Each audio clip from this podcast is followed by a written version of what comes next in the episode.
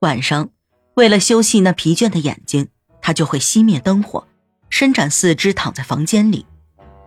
邻居们看到这种情况，都会想：这个德国教授真穷啊，穷的连蜡烛都买不起。有人看了这种情况，主动上门送蜡烛。对于这些好心人的行为，他表示感激，微笑着向好心人解释了自己的近况。邻居们称呼他为圣者、小圣人。他明白这个称呼的含义，并且深感欢喜。他这样写道。我想，如果我们中的这些人被放到公元六到十世纪的半野蛮状态中，那么他们一定会被那些人当作圣徒一样去尊敬，而他们崇高的原因，仅仅是因为他们有节制、有规律、善良而又清醒。他设想并草拟了一种生活原则，一种独立，但这种独立不激怒任何人，一种骄傲。这种骄傲需要平静含蓄，不使自己凌驾于他人之上，因为这种骄傲不嫉妒他们的荣誉或快乐，并经得起嘲笑的考验。睡眠警觉，举止安详自如，不喝酒，不结交权贵，不要女人，也不看报纸，不要荣誉，不要社交。破例的前提是对方一定要拥有卓越的心灵。如果没有这种人，就和质朴的人进行交往，如果有可能的话，自己做最简单的饮食，这样我们才不会沦为那些贪吃咂嘴的下层群众。健康对尼采来说尤为珍贵，他需要不断获取，然后失去，又再次获取，这样一来，健康便显得更加珍贵了。他对每一个健康的日子都感到惊讶，这。便给这个正处于康复期的病人带来了特有的快乐。每天早上醒来的时候，他就从床上一跃而起，穿上衣服，往口袋里塞进一捆笔记、一本书、一些水果和面包上路。他这样写道：“太阳一升起，我就来到海边我会找一块靠近海浪的幽静的岩石，撑起一把伞，然后像蜥蜴一样躺在岩石上。”一动不动。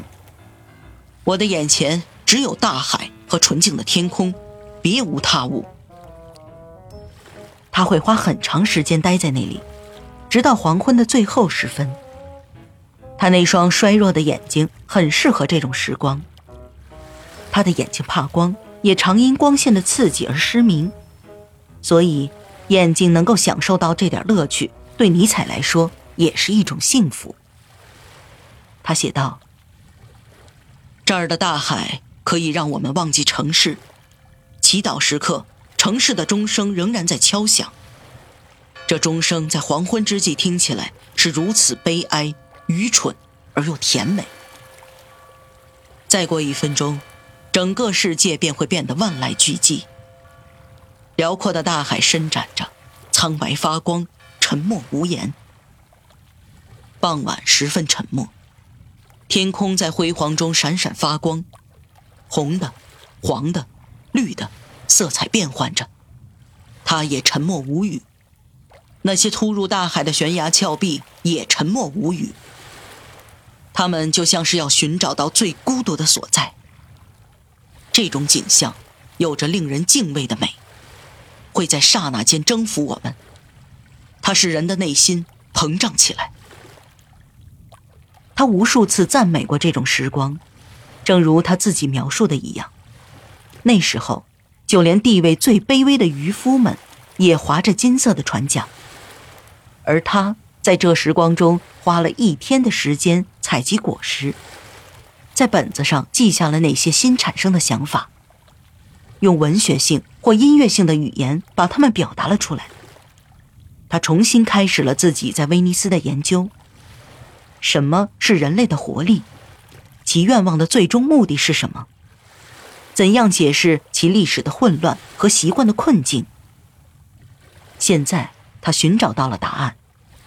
那推动人抵抗自己的力量，都源自于一种残酷而又野心勃勃的力量。